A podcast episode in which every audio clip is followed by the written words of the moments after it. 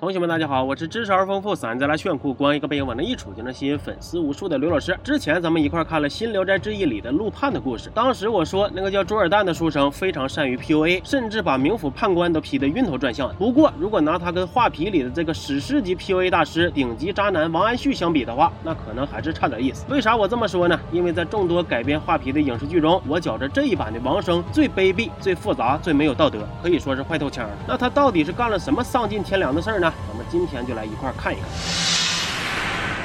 故事的主角王安旭是翰林学士，虽然他自己出身很一般，但是因为媳妇陈楚慧是名门千金，所以这些年呢，他借着老丈人光，外加他自己高超的画技，给王公贵族们哄的那是挺乐呵。于是，在官场上也算是有了一席之地，甚至在一次宴会上，因为他的画很讨史妃娘娘和皇帝开心，还被赏赐了一栋府邸。有了新家之后呢，王安旭立刻带着媳妇从老丈人家搬走了。本以为即将迎来的是自在幸福的生活，可是万万没想到，接下来却频频发生怪事陈楚慧有一个。贴身丫鬟叫紫嫣，漂亮又机灵，原本最招他喜欢。但是最近陈楚慧觉着呀，这个紫嫣好像是在勾搭王安旭。楚慧的心里边就立刻拉响了警报，他决定要把紫嫣撵出去。但为了避免别人说闲话，毁了他知书达理、大家闺秀的形象，于是楚慧使了一个阴招，他诬陷紫嫣偷东西，然后当着所有人的面顺理成章的将人撵走了。楚慧本以为啊事情就这么过去了，可是让他万万没想到的是，第二天早上下人们就惊恐的发现紫嫣跳井自杀了。自那以后，家里边老是发生奇怪。的事儿，大家都怀疑是紫嫣的冤魂作祟。楚慧心里边比谁都清楚，紫嫣就是被他给逼死，所以她非常不安，甚至还出现了幻觉，什么洗脚水变血水啥的，感觉房子里边不干净。于是楚慧提出啊，让王安旭陪她搬回娘家住。结果王安旭横扒拉竖挡着不让，说什么宅子是御赐的，随随便便不住那是对皇帝的不敬啥的。其实他他心里的小九九，明眼人都看得出来。过去没权没势，迫不得已住在老丈人家，看着好像一家人相处挺融洽的，但是他心里边比谁都膈应，总觉着自己矮人一头，被人瞧不。上现在自己有房了，那自尊心呢就疯狂生长，怎么可能再回去装孙子呢？但是他还不明说，反而是用皇帝的威严来压着楚慧，倒逼他妥协。完全对他没有戒心的楚慧啊，觉得他说的好有道理啊。最后又被他劝了两句之后，家也不搬了，鬼也不怕，这轱辘算是用魔法打败魔法了。另一边，陈楚慧的表哥来找王安旭，说自己最近得到了一一张极品纸，希望王安旭能帮他在这张纸上画一幅美人图。那到底啥是极品纸呢？其实就是用人皮制作成的纸。王安旭接下了这个活。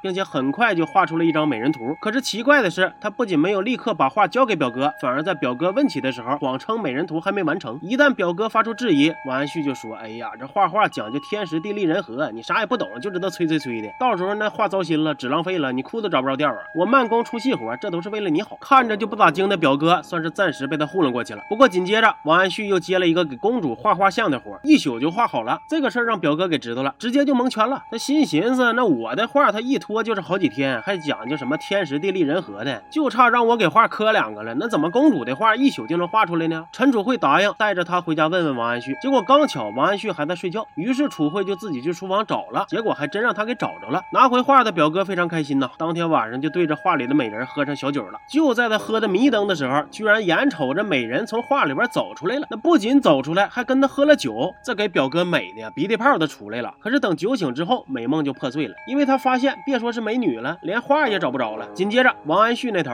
在看戏班表演的时候，发现了一个和画里的美女长得一模一样的舞女，叫阮寒梅。阮寒梅说，戏班的班主啊要把她卖给范思言的做妾，所以她才逃了出来，希望王安旭能救救她。那美女都求上门了，王安旭必须得答应啊。于是他偷摸的把阮寒梅带回了自己在梅林的小房子里，因为梅林是用来给王安旭闭关画画的，所以为了保持清静，都没啥人来，刚好适合他金屋藏娇。而王安旭呢，更是借着给史妃娘娘画观音像的理由，长。时间待在梅林不回去看媳妇儿。不过搁这儿呢，有一个小细节，就是当时看戏的时候，不光有王安旭，还有表哥。按照表哥那个尿性，如果看到画里的美人给自己跳舞，那不得平地蹦起来两米多，然后把人家给带回家结婚呢？可是当时的情况是，表哥好像啥也没看见似的。而事实上，当时应该也就是王安旭一个人看见阮寒梅了。为啥呢？因为这个阮寒梅她根本就不是人，而是一个跟王安旭有着深仇大恨的女鬼梅三娘。说朗朗恶告啊，梅三娘还是妓院里边卖艺不卖身的花魁，不少达官。显贵都喜欢她，为她砸钱，可是她都看不上，偏偏对穷书生王安旭动心了，不光跟他睡觉，还倒大钱补贴他。在过生日的时候，别人送他什么珠宝啊、首饰啊，他都看不上。结果王安旭拿着俩桃一个木梳，就把他给感动完了。紧接着，王安旭进京赶考，连老妈都不管了，还是梅三娘帮他照顾老人，离开妓院，还给他生了个孩子。因为实在是联系系不上王安旭，三娘很担心，于是带着孩子和婆婆来到了京城，找到了他。梅三娘本来以为未来迎接她的会是幸福的生活，结果万万没想到，当王安旭得知了他做的这些之后，不仅不感激，甚至还说谁知道孩子是不是我的这种狗屁话，然后偷摸把孩子给送人了。那他为啥这么干呢？其实是因为此时此刻，王安旭已经锁定好能给他前程铺路的新猎物，也就是名门千金陈楚慧。结果没想到，他们之前在街上暗送秋波的画面被三娘给看着了。三娘问：“是不是因为那个千金小姐，所以才导致王安旭变心的？”没想到王安旭却反过来责问三娘说：“你好卑鄙，你跟踪我！”这倒打一耙的功夫，简直是练得出神入化呀！三娘此刻还对王安旭抱有希望，让他跟自己回老家，这些事儿那就当没发生过。结果王安旭用那个比城墙都厚、二斤手榴弹都炸不破的脸皮，舔着脸跟三娘说：“你回去可以重新卖艺，以你的才貌，那些公子哥会像蚂蚁见到蜜糖一样捧你的场，那么你就可以随便挑一个了。”畜生！你就听听这说的是人话吧？话都说到这个份上了，三娘终于清醒了，她不再求王安旭回头了，只希望他能把孩子还给她。只要孩子回来，她立马消失；要是不还，她就去报官。王安旭为了拦住三娘，一把给她摔在了门框上，烛台都被打翻了，三娘还磕晕了过去。这火势本来不大，但是当王安旭扑腾两下以后，突然想到了自己的前程，想到了梅三娘就是他前进路上的绊脚石，于是他就痛下杀手，加大了火势，烧死了梅三娘。那故事回到现在，陈楚慧带了糕点来看王安旭，结果刚巧让他瞅见梅林。里边似乎除了王安旭，还有一个女人，而这个女人长得还跟那个画像里的美女一模一样。于是他就质问王安旭，是不是偷偷藏女人了？本应该心虚的王安旭，却反过来怪陈楚慧，说他来这儿呢，就是存心不让他好好画画，到时候史飞娘娘怪罪下来，受罚的还是他王安旭，一盆脏水从天而降啊！然而陈楚慧却被怼得说不出话。这一天，王安旭在路上碰见了一个道长，道长说他印堂发黑，最近应该是被什么妖魔鬼怪给缠上了。回家之后，王安旭一直不安心，寻思最近自己身边也就多了一个软寒梅呀，他一边想一边倒着念了一遍阮寒梅的名字，哎，居然是梅寒渊。其实当时看到这儿的时候，我有点跳戏了，因为这个阮寒梅倒过来念是梅寒阮，这个梅寒阮和梅寒渊，它发音很像吗？咱是专门押韵的，但是这玩意它好像不好押呀。但是事儿吧，他就不扛琢磨，我就寻思，难道是扮演王安旭的演员江华是香港人的原因？但是不对，演员是哪儿的不重要，因为这段情节是剧本里边提前已经设计好的呀。那么再一看《聊斋志异》的编剧是谁呢？汤建平，他是 TVB 的御用编剧，还曾经参与过。九四版《射雕英雄传》、九五版《神雕侠侣》、《创世纪》的编剧编审工作，那么有没有可能梅寒阮和梅寒渊用粤语念出来是很谐音的呢？为了验证我这种猜想，我就找到了一个会说粤语的朋友。第一个是云含梅，第二个是梅含云，第三个是梅含冤。果然呢，这么理解下来就顺畅多了。原来在粤语的语境下，软和冤是可以谐音的。那进而发散一下啊，其实一些东北人说话就是日一不分的。就比如那个赵四儿啊，他就喜欢把这个热读成夜，说这天儿太夜了。然后呢，你们可能看过这张图，不让钓鱼，这就是让样不分。比如我周围呢有东北的朋友会把软乎说成远乎，那软乎啥意思啊？软乎反正就是软软乎乎的意思，说这大馒头啊太软乎了。那么在这种朋友的嘴里，就会亲切的把这位明星喊成远经天。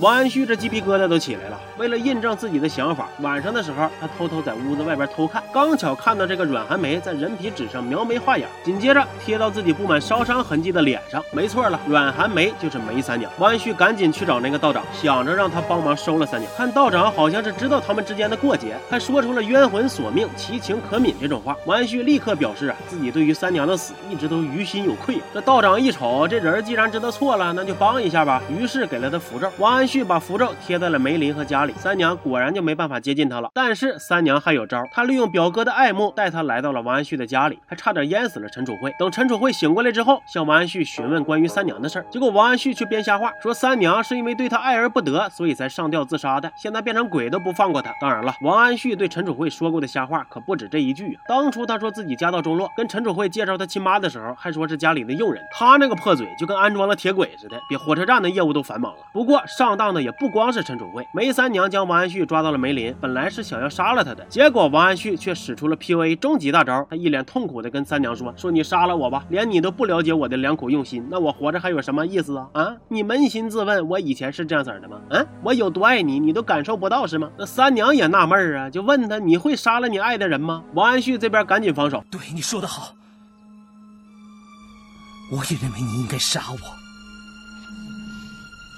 但是三娘，你不想让我死，所以三番四次都不忍心杀我。这个时候，三娘已经开始有点动摇了，因为她之前确实没下死手，但是理智告诉她别信这个狗男人的鬼话。于是她继续发问：照你说的，既然你这么爱我，为啥当初还要烧死我呢？结果王安旭说啥？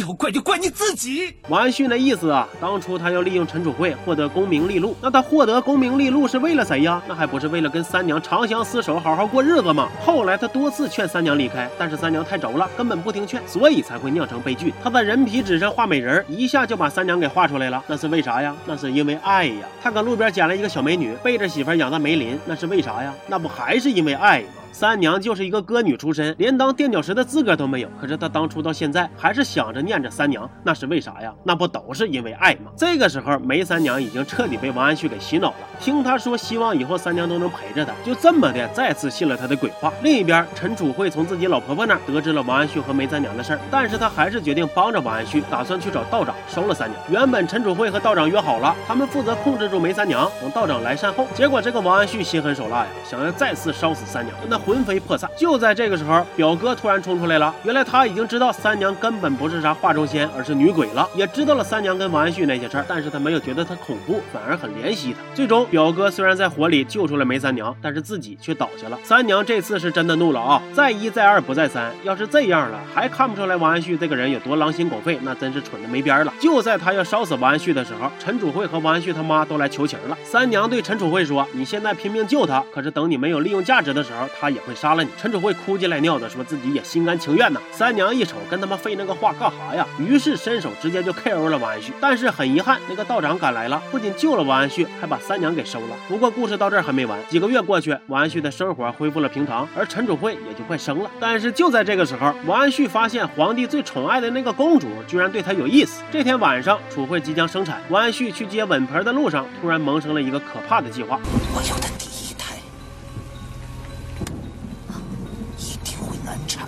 结果可想而知，就像当初三娘跟楚慧说的一样，没有利用价值以后，就会被这个狗男人给杀死。王安旭把孩子交给了庙里的母亲，给的理由是他看到这个孩子就会想起亡妻，但是实际上他是要跟公主结婚，不能带着拖油瓶。新婚当夜，王安旭和公主的房里传出了惨叫，紧接着外面出现了一黑一白两个女鬼，应该就是死去的三娘和楚慧联手杀了渣男。那故事到这儿也就结束了。画皮呀，原本是讲恶鬼画人皮，伪装成美女吃人心，但是在这一版的改编里，跟鬼相。相比人，反而才是最可怕的那个。王安旭自私自利，满嘴谎话，为达目的不择手段，谁都可以做他的垫脚石。他为了攀高枝儿，先是烧死了梅三娘，后来又害陈楚慧难产而死。他仗着梅三娘和陈楚慧爱他、信任他，于是满嘴跑火车，各种坑蒙拐骗。他是个善于伪装成君子的小人，更善于将自己的错误转嫁给别人承担。他总说爱这个爱那个，但其实他只爱他自己和功名利禄。求财不可耻，但是王安旭可耻，因为他是用阴险的手段踩着别人上位的，而这些别人。刚好是那些被他欺骗、掉入圈套，从而爱上他的这些女人们。这个故事叫画皮，表面上看好像讲的是被烧死的梅三娘画人皮复仇的故事。可是仔细想一下，其实王安旭才是那个画皮的恶鬼呀！他先是画了一张痴情的皮，骗了梅三娘。当他的存在影响到自己上位的时候，就将他推进了火海里。然后他又画了一张好男人的皮，在岳父岳母面前伪装成和善的姑爷，在妻子面前伪装成专一的丈夫，在外人面前伪装成德才兼备的青年才俊。但是实际上他急功近利，心常。歹毒，养不熟也喂不饱。妻子对他的过去一无所知，而他自己呢，善于用各种谎言粉饰太平，只等着身边人放松警惕，就践踏着别人的真心和生命，完成自己的上位之路。其实不光是婚姻里，职场上、交友中，甚至是亲情里，都有可能藏着像王安旭这样披着人皮的恶鬼。平时看着对你不错，但是一旦触及到他个人利益时，就将身边的人一脚踹进火坑里。如果你遇见过这种人，那么我相信事后的你遇事儿一定能多一个心眼。如果你从来没遇见过这种人，那么恭喜你，说明。你所处的环境还是很美好，行吧？那么这期就先到这儿了。喜欢这期视频的同学，希望能点个赞，因为我看书里说呀，说这点赞越多，感冒好的越快。我是刘老师，我们下期见，